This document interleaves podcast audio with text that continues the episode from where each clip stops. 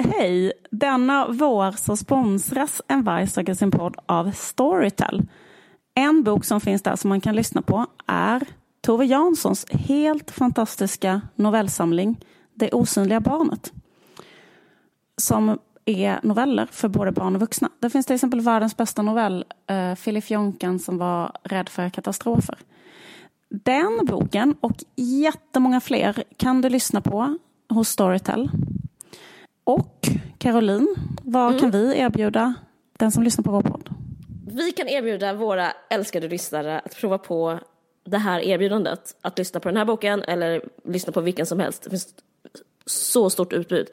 Gratis, 30 dagar. Det enda man behöver göra är att skriva in storytel.se varg och då får man möjligheten att eh, ja, 30 dagar lyssna på hur obegränsat eh, med böcker. Så tack så hemskt mycket Storytel. Tack så jättemycket.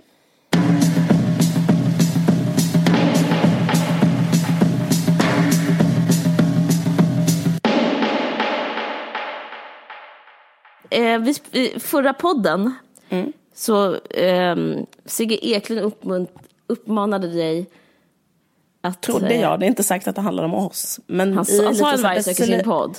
Ja, just det. Att vi skulle prata mer om vår dag än en politisk analys. Ja, ja eller analys överhuvudtaget. Ja. Att det är i och för sig, det är för sig rätt så roligt typ att en, eh, att en kille säger så till tjejer. Prata mer om någonting som, prata inte om något svårt.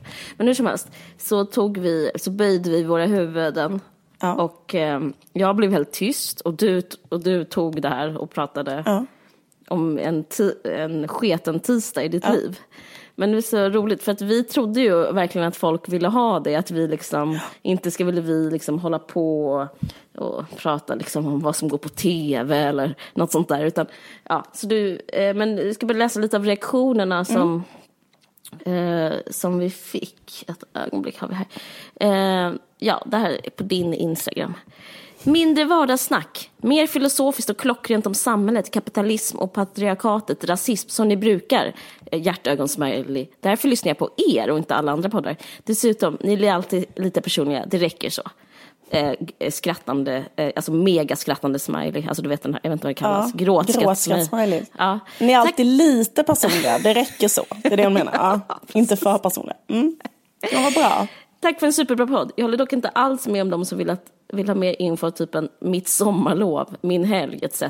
Det är så mycket intressantare att höra er resonemang om feminism, böcker, film, samhället och så vidare med lagom mycket personliga glimtar insprängda. det tycker jag är kul.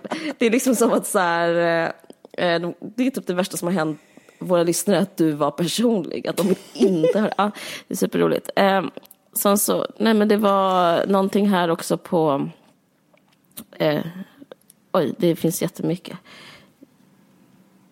Eh, alltså det är askul och så, att ni snackar personligt. Men jag önskar mindre snack om era liv och mer om kanske kapita kapitalet. Det är superviktigt. Kram. Kram. ja, vi måste, vi, nu, nu ska vi inte prata om våra liv idag i alla fall. Det får vi kanske också göra. Men, Nej. Ja.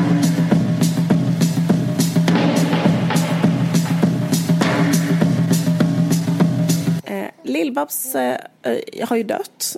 Ja, nu pratar du med mig.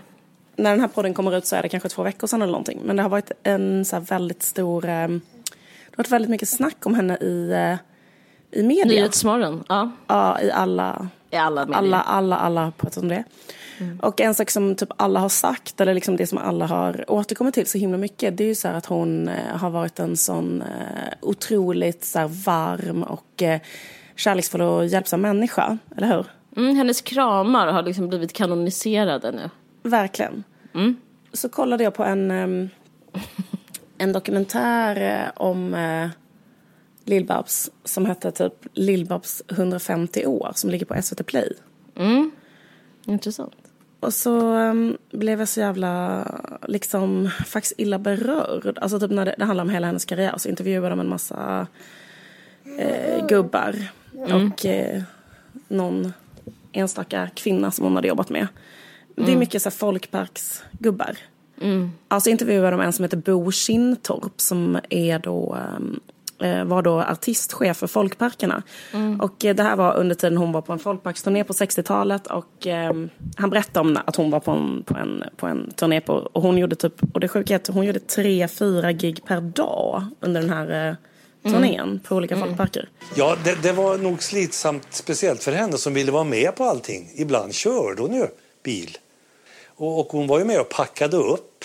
Sen gick hon in och rev av en show på 45-50 minuter, var med och packade ner alltsammans igen. Lika glatt och skyndade på musikanterna och iväg till nästa ställe. Och sen var det autografer då, så fort hon hann med. Alltså mitt intryck är att hon liksom jobbat, alla säger att hon är så himla gullig och att hon jobbat hela, hela tiden. Eh, och att det, var, att det varit så hon har hållit sig kvar, liksom att det varit så här snäll. Eh, och liksom inte fått vila en sekund. Liksom. Och hon ångrar så att, eh, att hon eh, aldrig har vågat ta några konflikter? Att jag inte kan ta konflikter. Det stör mig mycket. Att jag istället går hem och grinar, det är dumt. Sen står det lite grann jag inte, att jag är så oekonomisk och inte har kunnat spara lite mer pengar. Ja, gud vad hemskt. Det känns liksom hemskt att deppigt. Ja, jag vet. För att om man först hör då liksom hur otroligt hårt hon har jobbat. För det jag tänkte ja. då var bara så här. Fan, hoppas att hon fick riktigt jävla mycket betalt under alla de här åren. För det verkar som att hon har jobbat konstant. Liksom. Mm, mm. Sen får man också känslan bara, nej, alltså, det är så typiskt att hon säger så här, nej jag har inte kunnat spara några pengar. Det är säkert att hon inte har Alltså hon har säkert inte fått särskilt bra betalt. Alltså jag kan verkligen tänka mig att det sitter en gubbe någonstans och hystar in de här pengarna från de här folkparksturnéerna. Liksom. Verkligen, säkert. Det är i kombination med konflikträdd och inte vill vara till besvär och Precis. vill vara till lags. Och sen, allt det som, och sen allt det som alla säger så bara, oh, men ingen, jag har aldrig hört någon säga ett ont ord om henne. Så blir man så här, men hur fan kan det vara möjligt? Därför att om du har varit verksam i så många år och haft att göra med så otroligt mycket människor. Mm då, då, då måste du liksom säga till så här, förlåt, det här... Eh, det här funkar inte för Det här mig. funkar inte, det här är inte bra, jag får inte Nej. betalt, ni måste liksom själva packa in era instrument, kan ni liksom fucking, du vet, skärpa er, du vet så här, Det har liksom aldrig skett att hon har sagt så. Nej, fan vad intressant. Att det är liksom sånt som avgör om man eh, liksom får stick around. För det, det, här, det här är jätte intressant för att jag har tänkt så här, hur har hon lyckats hänga sig kvar? Hur har hon kunnat liksom eh, hur har hon inte kunnat bli utspottad på något sätt? Men, ja. eh, eh och det jag har tänkt så här, men det, eh, det måste vara någon slags, svaret måste ligga någonstans om att hon eh, har klarat av sexismen. Men det är ju mycket luddigare än det du säger. Men tänk, för, att, för, för när jag tänker på henne så tänker jag på att musikbranschen eh, är ju väldigt mansdominerad. Men alltså, tänk hur när mansdominerad den var för 50 år sedan. Oh, alltså hon har bara jobbat med liksom kille på kille på kille på kille. Oh. Alltså liksom ett, ett, liksom ett hav killar alla roddare, alla musiker, alla bokare, managers, liksom journalist, musikjournalister. Mm. Det är bara liksom olika män som hon har liksom parerat som en slags ninja. Eh, och hur gör man det liksom? Det gör man inte så här, kan inte du, off. Precis som säger kan inte du spela in den här Itsy Bitsy Teeny och vara iklädd ett litet badlakan och så kan några killar dra av dig det badlakanet under tiden. Ja, eh, så vi ja. Eh, och, ja, eller hon liksom, ja, hon bara, ja, visst okej, fine liksom. Ja. Jag, jag tycker det finns något um, jag, jag, tror inte det är hela förklaringen till att hon har liksom sticked around så länge. Nej, liksom. inte hela. Men, men, men, jag upplever liksom ja. att branschen är en sak och begåvning är en annan. Jag pratar inte om hennes begåvning, men Nej. jag menar inte heller att förhäva mig själv. Men jag ska bara prata en snabb anekdot om mm. i mitt liv. Men när jag har jobbat som inslagsproducent, alltså det, det, betyder regissör fast för tv. Och så har jag jobbat som producent. Och då, det här jag pratat om innan i podden. Men då så var det en gång när jag jobbade med Filip och Fredrik på ett mm. program som hette Ska vi göra slut? Då var just det en sam, ett samtal att typ eh, Eh, vem, samtalet var så här, vem av inslagsproducenterna genom tiderna jag vet inte om jag får säga det här. Men det var, jag kan säga så här, det var en annan en liksom rätt så känd regissör som har gett ut, gjort filmer, långfilmer eh, och sådär, spelfilmer sen och jag har gått rätt så bra för. Han var också inslagsproducent för dem ett tag och han blev känd för att aldrig bära en enda um, kameraväska eller ljudväska och, eh, Ja. och, och grejen är att jag är så, jag är bara 1,60 och assvag och liksom eh, har aldrig typ, ja, jag, jag, jag, kan, jag bär aldrig någonting heller. Och det, grejen är, det är det som till slut så här avgör om man är eh, om man blir omtyckt eller inte. Alltså det, det, jag tycker det är så himla eh, klockrent att hon då trots att hon är så kvinna och, och typ så kanske svag och typ trött efter, en, efter att ha gjort sin konstnärliga liksom ut, urladdning så bär hon ändå och det är så man blir omtyckt för man får liksom inte det, hon är förmodligen ta plats. 1,50 Caroline. Hon är kanske det som 1,50. ur- ursäkt. Nej, Så som du gör nu. Jag gör det. Ja, det är väldigt nej, men- speciellt. Alltså man, får, man får inte vara diva helt enkelt. Alltså det är så intressant att det inte det handlar inte om man är bra eller dålig utan liksom det handlar bara om så här att det är sån jante, alltså typ i sådana här konstnärliga sammanhang är det också så här jantigt liksom så här. Man, man ska inte förhäva sig, man ska hjälpa till, man ska Jag, jag tänker bara på det när man, när man pratar om henne så här i efterhand och, och, och pratar väldigt mycket om så här, bara, ah, men hon var alltid så jävla snäll, hon var så jävla varm, hon var så underbar människa. Så liksom att att eh, man kan tänka sig att liksom det som händer när man är så där är att det blir ens renommé om man säger så. Att alla runt omkring en eh, minns en på det sättet och man har liksom gett så fruktansvärt mycket. Men liksom kanske är det så att den som får betala priset för det är liksom en själv då. Eller det hon beskriver här, att hon liksom går hem och gråter och gått hem och gråtit jättemånga gånger och liksom så. Hemskt. Eh, ja, det är lite hemskt tycker jag. Och Alltså, inte bara det, utan hon behöver jobba ännu mer kanske i och med att hon aldrig får betalt. Hon jobbade ju liksom in, in tills hon dog. Det är ju liksom, Hon hade en turné liksom och jobbade i den här bonusfamiljen som skådis fram till sin död. Alltså, hon är det. 80 bast liksom. Hon får aldrig pensionera sig. Ja, nej men fan, ja, jag håller med. Jag tänkte på, för att jag ser ju Bonusfamiljen, jag vet inte om, om jag pratade om den här innan i den här podden. Eh, det är en serie som görs av ett gänget som gör Solsidan. Om, ehm, som handlar typ om eh, lite rika människor i Stockholm. Och innan har jag pratat om deras här, sätt att skildra arbetarklassen som är så här Uh, ja, ADHD typ. Alltså det är jättemycket sånt. Eh, De är väldigt bra tycker jag på att skildra öv, öv, medelklassen och överklassen. Men så fort arbetarklassen så är det så här, ja ADHD, jag, jag, ehm, jag blev för full typ. Alltså väldigt uh, stereotyp. Men det som jag har reagerat på är, är mest av alla, och det var innan Lill-Babs stod, det är att det finns ett lesbiskt par.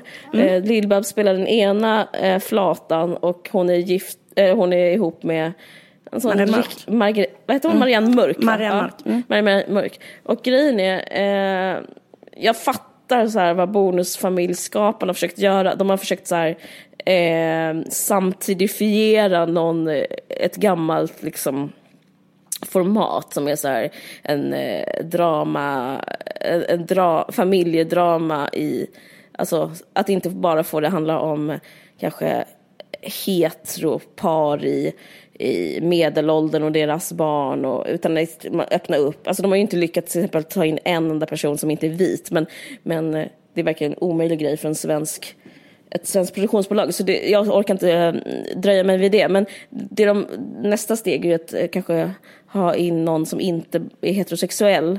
Och då har de löst det genom då att um, ha det här äldre paret.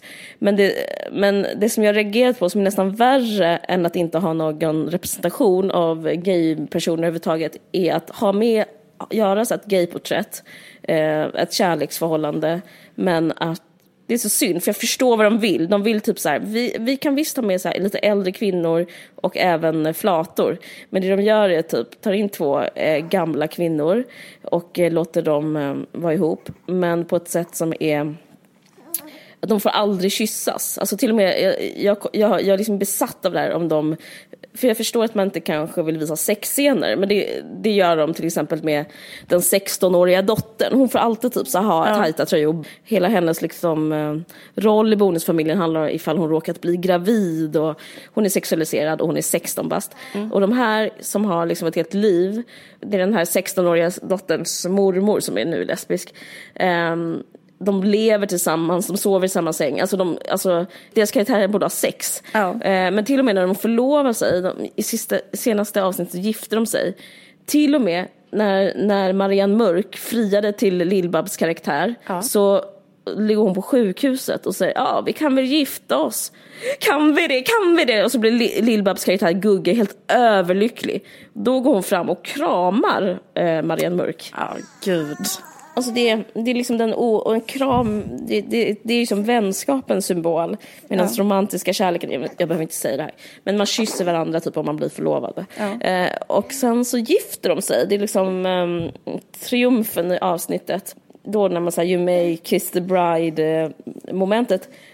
Då, då, då, pussar, då får man puss på kinden liksom.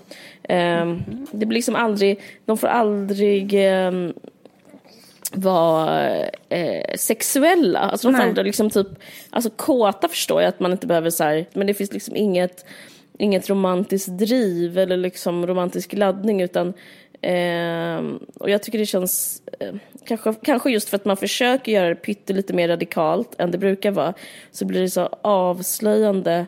Jag vet inte, jag bara får en, eh, det, det liksom blir symbol för Ja, men för liksom hur man ser på kvinnor väldigt mycket. Och jag har också märkt det hur folk postar, för alla är ju berörda av Lill-Babs. Av någon jävla anledning så har hon betytt allt för alla. Så att liksom man öppnar Instagram, vi pratade här innan om typ hur folk så här gråtit floder över när George Michael dog och så vidare. Men det är ju som det är ju ännu värre med Lill-Babs för att eh, det är så, eh, hon är svensk. Också att man, att man gillar henne, jag gillar också henne. Så att liksom det, blir, det finns eh, väldigt många som postar bilder. Och då är det som att alla väljer, väljer, eller väldigt många, till och med hennes egen dotter, att posta bilder när hon är så här het. Lite som den eh, filmen, eller vet du, låten du refererar till, den här eh, Itsy Bitsy Teeny Weeny eller Ja. liksom att jag, sett, jag, alltså jag har aldrig sett på så kort tid så många bikinibilder på Lill-Babs som jag gjort sedan hon dog. Alltså det är någonting med det som är ehm, det är liksom som att sexismen är en slags trygghet på något sätt. Alltså det är som att man får inte älska eller uppvärdera eller liksom alltså en gammal kvinna är typ inte ens det, inte ens när hon dör eller när hon var gammal då, liksom, då, då är det liksom mer vördnadsfullt att minna hennes, hennes med liksom toppiga bröst på något sätt. Alltså det är någonting som är alltså det är liksom en slags djup sexistisk tanke i, eh, i allt det där. Men alla vill ju väl, men det är liksom, jag vet inte. Eh, jag blir rätt illa berörd. För folk gör ju det även på sina egna föräldrar. Typ om det är internationella kvinnodagen så kan man liksom inte lägga upp en rynkig kvinna utan det är liksom den, det sitter i ryggmärgen liksom att så här, det är viktigt att en objektifierad kvinna är ung och snygg. Ja, det är bara någonting som jag tänkte på. Men, ja, men det är rätt så kul om man tänker i relation till um, Jerry Williams som dog nu. Att liksom, det finns ju inte så himla mycket så här, kalsong eller så här badbyxbilder. Alltså folk la ju inte upp Det skulle, vara, det, skulle folk, det skulle tycka folk var stötande om man bara skulle se att han skrev hela tiden. Eller? Ja, jo. Ja. Men jag vet inte. Men det, här, det är kanske lite en gammal spaning det här med att eh, lägga upp eh, snygga bilder på gamla människor. Men, det, men jag, jag är lite mer illa berörd en bonusfamilj. Men har du sett den här fil, eh, serien Modern Family? Alltså det, är ett, an, det är också, det handlar om två bögar som är ihop. Och även den här serien Will and Grace. Har du sett? den? Ja, Will and Grace har jag sett. Fast inte de nya säsongerna. Men Ja. jag har alltid sett den innan. Ja, men det är liksom nästan, jag kommer nästan inte på det att Alltså man får aldrig se knull och man får aldrig se liksom ens kyssar. Alltså av, fast liksom uttalet handlar om gaypersoner. Kom, det, är som, det finns någon sån... Eh, jag, vet, inte, jag tycker det är nog bara sorgligt. Liksom, Man vill liksom skydda den homofoba publiken från att få det äckelpåslaget. Hur var Skam? Det var det lite knull i alla fall. Alltså jag tror faktiskt det är lite eh, det framgångsreceptet för den här alltså norska serien Skam. Att de liksom att de fick vara är riktiga karaktärer med så här, riktiga driv och känslor och typ så här, eh, romantiska känslor och så här, sexuella känslor. För att det, även när det handlar typ om, alltså jag ska inte bli någon sån representant men skitsamma. Lill-Babs fick inte kyssa sin fru eh, i bonusfamiljen. Jag bara, tycker det, jag bara känner så här, fan vi har inte kommit någonstans.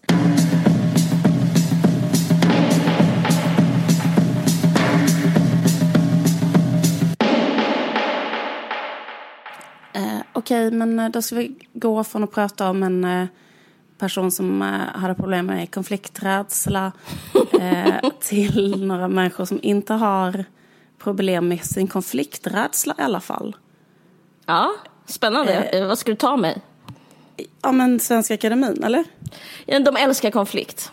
Nej, det gör de inte. De, de har, men vadå, vissa, okej, jag fattar vad du menar. Nu är jag med igen. Okej, mm, mm, förlåt. Men jag, för, för jag läste faktiskt en artikel om så här, äh, konflikträdsla på något sånt slags så här, arbetsplatsforum på internet. Eller vet, så här, du vet, alltså fackliga, liksom, så här, hur man hanterar konflikter på jobbet, typ.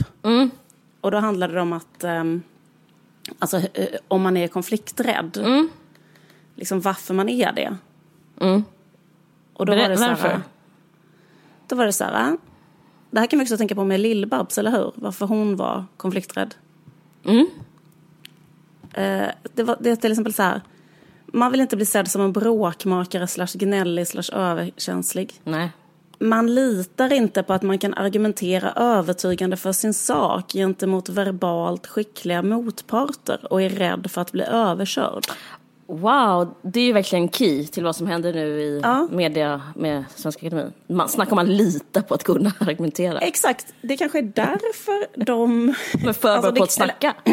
Jag kastar ut en hypotes. Men det skulle kunna vara en del av varför det, de inte bangar för en konflikt. För att de, är, de, är, de har ju inte alls den här då eh, rädslan för att vara verbalt. Snarare kanske de, det är nästan som att man ibland kan känna att det är så här, det finns en, också någon glädje att få använda ett riktigt mustigt språk. Så är det ju verkligen. Det är, och det är också kanske därför det är kul att läsa. Om, alltså det finns ju någon slags eh, poppa popcorn, eh, vad ska man säga, eh, parameter alltihop. Alltså det, det är kul, det är liksom bra text hela tiden eh, och alla följer det här. Jag blir förvånad av liksom, ja men jag ser ett gammalt ex som håller på egentligen med så här politik och alltså alla som håller på, som inte alls tycker om kultur eh, kan tycka om det här på grund av liksom ja, men vanlig underhållning helt plötsligt. Eh, Jag vet, fast jag tycker det är hemskt. Det är hemskt. Det, det är Alltså- skadeglädje. Absolut. Ja men är visst är det det. Och sen också, Ja. jag, jag undrar för att jag läser så här, jag går ju typ aldrig in på Twitter. Men så typ gick jag in ändå och läste så såg jag att Alice Teodorescu hade skrivit någonting. Hon har skrivit som, alltså så. Konstigt att du, ganska- eh, du följer henne, men... Eller, Nej men jag gick in och kollade på Ah. hashtaggen. Okej, liksom, okej, jag eller förstår. Jag förstår.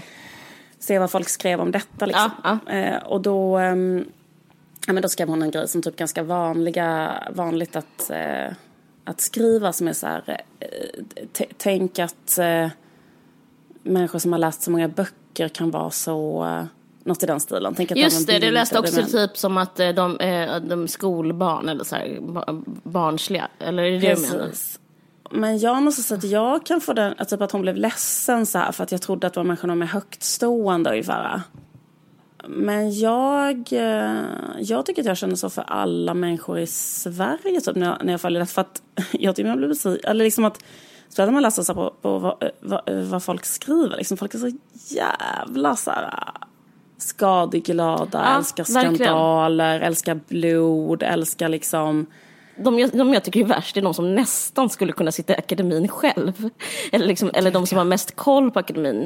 Eh, det är som att de har fått blodet tillbaka i ådrorna. Och det, så, det, det, och det känns himla mm, fruktansvärt. Alltså det gör mig faktiskt ledsen att det är, att det är liksom som att man ska liksom eh, att det är sånt lustmord och att det är själva Jag, Eh, jag tycker alltså, det är så konstigt att så många på det, liksom. är så positiva. Typ, så Ja, det förstår jag inte heller. Här, rensas det ut och sådana saker. Man bara, Jag tycker det är intressant att få ta ett internationellt perspektiv. För både The Guardian och New York Times har skrivit om det här. Och det är nu jag tycker det är pinsamt. Kalla mig kusinen från landet. Alltså att landet är då Norden och eh, storstäderna där nere. Typ eh, USA och London och Paris och allt. Även i, eh, vad heter det, Le Monde har skrivit om det här. Deras enda grej är så här eh, Nobelpriset är i fara. Det, det viktiga Nobel, ett av eh, världens viktigaste Nobelpris är i fara. Vi kommer vi inte kunna ha kvar Nobelpriset? Och grejen är, det kanske är så, det är typ det alla, alla tjuriga, alltså medelmåttiga medelkultur vill. Att, det, att, att Nobelpriset inte ska ha en mystisk hög hemlighetsfull status utan att det bara ska bli som att eh, nej det, blir, det blev inget med Nobelpriset. Och och det är så jävla, jag tycker det är så jävla deppigt för att kalla mig fånig, men jag har varit rätt, jag är faktiskt rätt så stolt över Nobelpriset, att vi har det i Sverige. Vi har liksom inget i Sverige. Vi har, liksom, vi har, vi har inget att komma med. Vi har ABBA och vi har pingis. Vi... Har vi någonting mer? Jo, alltså vi har så här svenska, att man är känd för att typ knulla mycket på 70-talet. Träskor, kullagret. Då, allting det håller liksom ungefär, äh, tetrapack, allting är ungefär lika spännande tycker jag. Alltså förlåt alla ABBA-älskare. Men, men, ehm, och kullagret, jag, jag bryr mig inte heller om det, men Nobelpriset är ändå liksom någonting som ändå lite glamoröst i det här. Um, och ja, nu håller vi på att förlora även det. Så nu ska liksom allting ner på, pressas ner. Just det, Ikea! Ikea är jättesymboliskt för det här. Allting ska behålla den liksom ehm, medelnivån av uh, att inte förhäva sig. Eh, och jag håller med, Nobelpriset till Svenska Akademin är en akademi, det, eller anom anomali. Det är inte särskilt svenskt att ha en typ en elitistisk akademi som bygger bara på eh, personers geni. Men eh, det är kul. Alltså det är det jag tänker också. Det finns liksom ett mervärde som är glamoröst, kul, härligt, historiskt. Eh, 1794 eh, hade de uteslöt de en eh, person sist. Alltså jag tycker det är, ja, jag vet. Det, är lite, det är lite franskt, det är alltid svenska om du förstår Ja. vad jag menar. Vi samarbetar med Malmö stadsteater, vilket vi är så glada över. Vi kan nu erbjuda specialpris på Dylansällskapet som spelas till och med 5 maj på Malmö stadsteater. Dylanmannen brer ut sig på teaterscenen. Värt att gå och titta på. Använd koden VARG så får ni 25% rabatt på biljettpriset. Enklast är att gå in på Malmö stadsteaters hemsida för att köpa biljetter. Malmö stadsteater har också väldigt bra studentrabatter, vilket kanske inte alla känner till. Så tack Malmö stadsteater för ett fint samarbete. Eh, Jo, men det jag tycker är intressant, man ska en passus till det du sa om eh, det här med att vara bra, för bra för att argumentera. För att inga andra jämförelser så känner jag igen det här från min egen familj och eh, min egen konflikthantering. Du eh, har ju pratat i den här podden om att du jag vet inte om du pratat om att du är konflikträdd, men du har pratat om att du inte vill liksom säga något. Liksom. Eh, men jag vet inte om det kan appliceras på konflikter. Men nog om dig, om vi ska prata om mig. Men så, det jag upplever i min ursprungsfamilj. Eh, för jag kommer från en så här akade- väldigt akademisk familj. Min pappa är professor, min mamma är liksom psykolog och läkare och alla håller på och skriver på olika debattartiklar hela tiden. Eh, och, min, och min lillebrorsa och recenserar opera. Det är väldigt sån här, och min moster är författare. Och eh, feel free att liksom eh, säga att jag har ett, vad ska man säga, ett kulturellt kapital, för det har jag. Alltså, jag menar, det, ni behöver inte säga nu så här, ja, det känns som att du kommer från en viss klass, för det gör jag. Alltså, jag håller med om att jag gör det. Man behöver inte vara sociolog för att... man behöver inte ha läst sociologi A. Nej, precis. Jag känner mig inte... Alltså, bust me, liksom, för jag, jag är redan bust. Hur som helst, eh, och jag kan ändå säga det här, jag bjuder på det här, att vi eh, har liksom haft rätt så dåliga, liksom, trassliga... Vi har en trasslig familj, vi är liksom en sårig eh, familj, familjerelationer. Och i den familjen så tror jag att det du sa, det, alltså det, jag har tänkt på det själv, det är att folk är för bra på att argumentera. Och, jag, och då blir det som en diskrepans mellan eh, känslan och språket. Och jag tror kanske att, alltså ofta i vårt fall, i min familj, så är det att folk kan liksom, det är som att man så här är med i en rättegång och kan plädera liksom, för sin sak. Och man vin, alla vinner alltid. Det är vä- väldigt speciellt. Och att ingen, man bara, liksom, det är applåder efter varje argument. Liksom, och man, man blir så imponerad. Och sen så nästa gång... Och folk kanske också till och med dras med av sitt Ja. så här otroligt välformulerade resonemang. Typ Ja. så att man liksom så här, oavsett om man har rätt eller fel så är man så fruktansvärt på gång för att man har hittat den, den bästa Ja. eh, formuleringen. Så är det, och man kommer längre och längre bort från liksom vad som är... Alltså det är rätt så sorgligt. Eh, eh, om man jämför liksom akademin med en familj. Alltså man kommer längre bort från liksom, vad är viktigt egentligen? Vad är så här, varför ska man liksom ha en familj? Alltså läs akademin. Varför ska man... Eh, var, var, varför är vi här tillsammans? Och, eh, är den här relationen värd att bevara eller är det värt att säga någonting så här, ett skämt som alluderar på 1700-talets eh, liksom, societetsliv, whatever, något riktigt snyggt liksom. Eh, men jag minns det när jag blev ihop med min kille jag eh, har nu, eller jag vet inte men ut... Som, Din nuvarande. Ja, min kille jag, min, ja precis. min, min gulliga kille eh, som Mm. jag eh, är ihop med nu. Eh, då så, så hörde mitt ex av sig. Det är så himla roligt. För då sa han så här. "Kar- Carro, ehm, var nu inte för bra på att argumentera. Var nu liksom, låt, vinn inte alla argument nu för det, det är inte värt det. Det här är otroligt bra imitation kan jag säga. Det kan inte våra lyssnare veta men jag har aldrig hört någon så bra. Du borde börja jobba på, ehm, vad heter det, det här satirprogrammet, vad fan det nu heter. SF. Svenska nyheter. Nej, nej. Nej, ja just det, Svenska nyheter. Kan inte du bara börja jobba på Svenska nyheter? De skulle behöva min, eh, Eh, min glans. Jag menar inte det. Om någon skulle behöva eh, imitera eh, någon, någon, men nu kanske inte han är den de brukar parodiera. Skit i det, fortsätt. det. Ja, han sa det, okej fan vad Han- intressant. han sa det vilket, för- vilket intressant råd. Det Ja, men, men det är så, det var extremt, precis det skulle jag komma till. Det var ju så rätt för att Eh, för om man är ihop med en, en person som inte feed off, eller inte, s- liksom, det handlar också om prestation. Alltså alla de här i akademin är prestationsmänniskor. Och det är liksom jag och min familj också. Ja. Och, och att man kan hela tiden, att hela tiden kunna briljera eh, tar en f- lång, för långt från eh, liksom meningen med livet på något sätt. Eh, alltså, det var ett väldigt bra råd. Och, eh, för det handlar liksom om att kunna, liksom, vill du ha den här relationen kvar så vinn inte alla bråk. Det var i stort sett hans råd. För grejen att jag var ihop med honom så var jag så här, så självklart likadan, för man bara ärver allting. Så att jag bara, eh, alltså mitt ex så var det så här, jag vann alla bråk och sen så bara, ja ah, men vad ledde det till? Det är typ en jättestor klyfta, liksom en sånt, bara blåste kallt i ett jättestort liksom gap liksom mellan oss två. Eh, men jag hade vunnit, alltså så. Eh, men jag måste, men det är svårt. Eh, Det det, bästa är, är, svårt exakt, att inte för det vinna. Bästa är, det, det bästa man kan bråka det är ju det här. Mm. Eh, det borde akademin testa. Att börja gråta och säga så att man är ledsen. Mm. Det är det bästa. För då öppnar man upp någonting. Ja, För ofta är det ju det som är grejen. Att man är ledsen för någonting. Om någon har kränkt en på något sätt. ja. Eh, och då eh, liksom eh, sitter man kanske hemma och knattrar på en roman. Man ska typ mejla den. Där det står liksom i punktform liksom hur, hur exakt jävla fel den här personen har. Med olika källhänvisningar kanske Ja. till olika så här...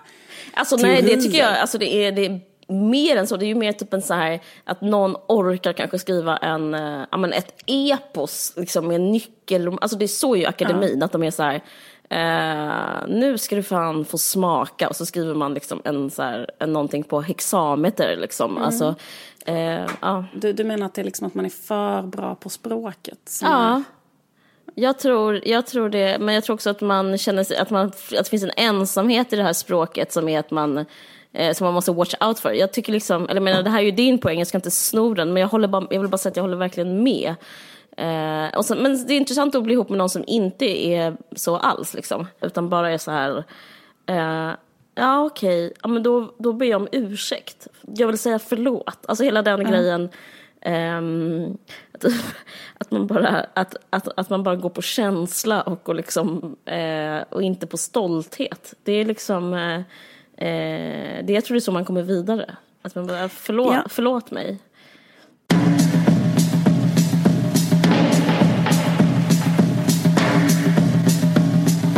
Jag har, jag har noterat en grej om mig själv.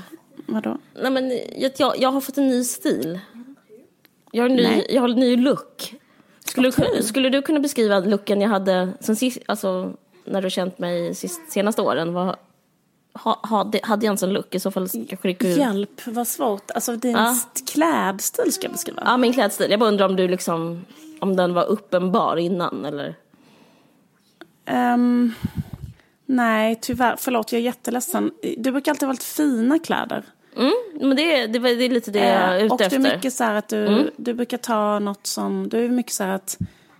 eh, Du har en jätte, jättevacker tröja, så är man så här, oj, var kommer den här ifrån? Och du är så här, ah, det var någon som glömde den hos mig. Eh, Alltså, det är mycket så att du liksom har... eh, Du har, fått ihop, du har liksom plockat ihop saker Mm. här och där med en väldigt bra smak. Men du har inte liksom, det är inte som att du går in i en affär och köper så här, den och den.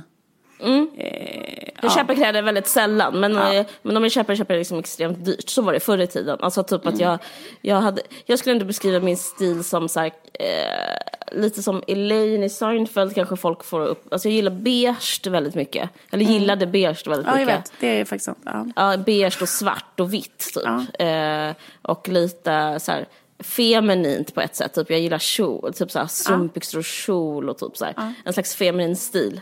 Men, jag, men den, den är borta nu. Helt borta. Eh, och eh, jag vill bara berätta det här. Jag har liksom ingen poäng med det förutom att säga att jag har ny stil och jag bara undrar om du kan gissa vilken det är. Om du, alltså i och med att du precis har fått barn så skulle jag liksom gissa på så här, ehm, en stil som man alltid får när man har fått barn. Ja, Med gud vad spännande. Undrar om jag, om jag är den personen. Säg det. Det kanske är så. Ja. Ja, Jag tycker att man bara ser ut som en sån typ eh, gammaldags eh, bordellmamma typ. Nej men förstår du vad jag Ja, menar? du vet, Att man- att, brön alltid är ute. Typ. Ja, exakt. Att man typ ser ut som någon sån som Strindberg gick till. Alltså förstår du vad jag menar? Typ att man bara g- går, har någon uppknäppt Ja. blus. finns alltid en klyfta. Alltid ett bröst ute typ. Ja. Stämmer det? Moulin nej, Rouge? nej, men jag förstår exakt vad du menar och det är därför jag har ny stil. För jag såg ut så när jag vaknade och när jag somnade och liksom. Ja. Och, eh, Typ så här, väldigt så här rufsig tofs som man har sovit i. mm, precis. Ma poitrine. Eh, så, eh, eh, så såg hon ut hela tiden. Jag tycker faktiskt det är jobbigt i förhållandet också. Ett jag, par knäppkängor på det.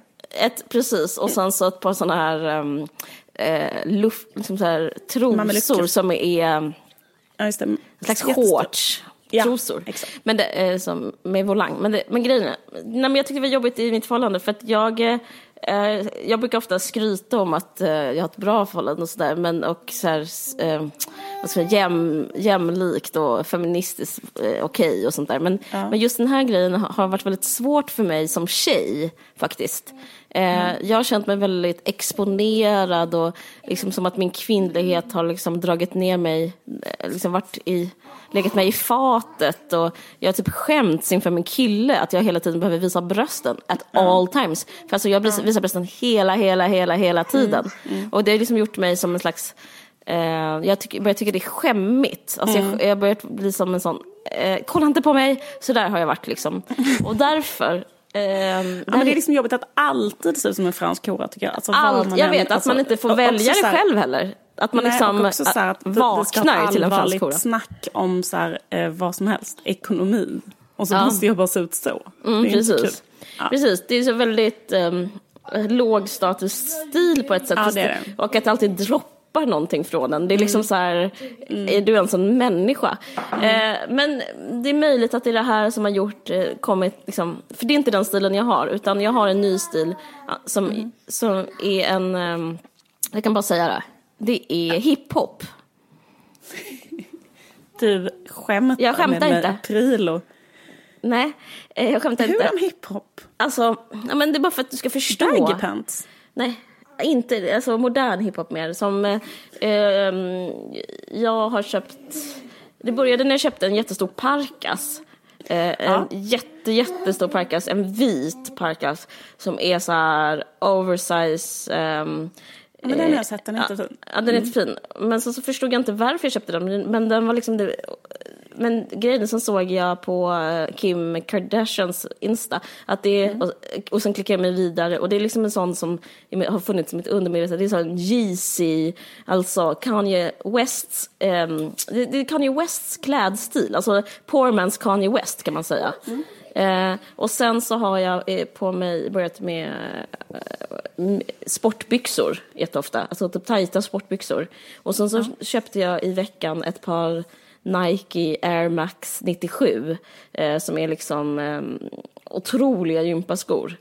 Som är så här fantastiska. Och jag menar inte att göra reklam för Nike, jag bara tycker att de barnen som gör dem är så duktiga så jag vill ändå nämna det.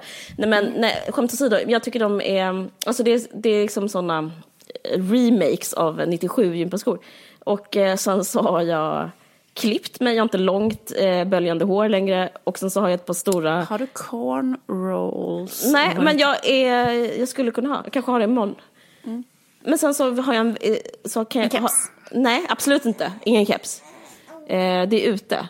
Men jag har uh, gett... Jag bara tänker att du ska, pratade om att du skulle som Kanye West. Ja men nej, men keps, nej men det är liksom en annan eh, association med keps. Det är liksom en annan stil, det blir direkt, det är inte den jag vill åt. Nej men jag bara ser ut som en, eh, men jag har kommit på vad det är, för att, eller jag har kommit på vad det är och det är att ingenting jag har på mig är feminint. Jag, jag har en väska med en sån här brett band, alltså typ som, inte liksom en liten kedja över axeln utan liksom som en sån eh, mansslunga har jag också. Förstår du? Alltså jag har tagit bort allt som är feminint. Jag har, Fantastiskt. Det men- låter snyggt. Det, det är rätt så snyggt, men jag har tänkt på att, eh, alltså det var lite vad du är inne på, jag tror att det här är en reaktion på att jag eh, eh, fått barn och är så mycket kvinna. Jag vill, jag vill bara liksom, ja, jag vill bara berätta om det här liksom. Absolut, det låter fint. Jag eh, höll på att tjata jättelänge i podden om att jag skulle säga vårmode. Ja. Alltså, vi hade så här, sa, eh, samma eh, vad heter det, sms-konversation om detta. Ja. Men sen så har kom vi aldrig till det. Mm. skott. Liksom. Ja. Eh, Så har vi aldrig gjort det. Men, eh, men, precis, men nu när jag ska säga det så är det liksom för sent. Typ, när, om jag hade sagt det då när jag började prata om det. Mm. För det var att jag, att jag tittade jättemycket på The Crown. Och då tänkte jag på saker som de hade på sig som var så fina. Till exempel Mm. att de alltid har chalett. Alltså sidenscarf chalett. Ja, det är jätte, det, det är också, det, det är trendigt, fast en, Det är annan, en annan genre och trendighet liksom. Den, Precis. Men typ trenchcoat, typ en beige trenchcoat. Mm. Sidenscarf chalett med ett mönster, jättevackert Mm. mönster. Och en annan sak som de hade hela tiden det var så här rosettbrosch. Alltså en brosch ja. med en eh, så här, eh, strassrosett. Mm. Gummistövlar.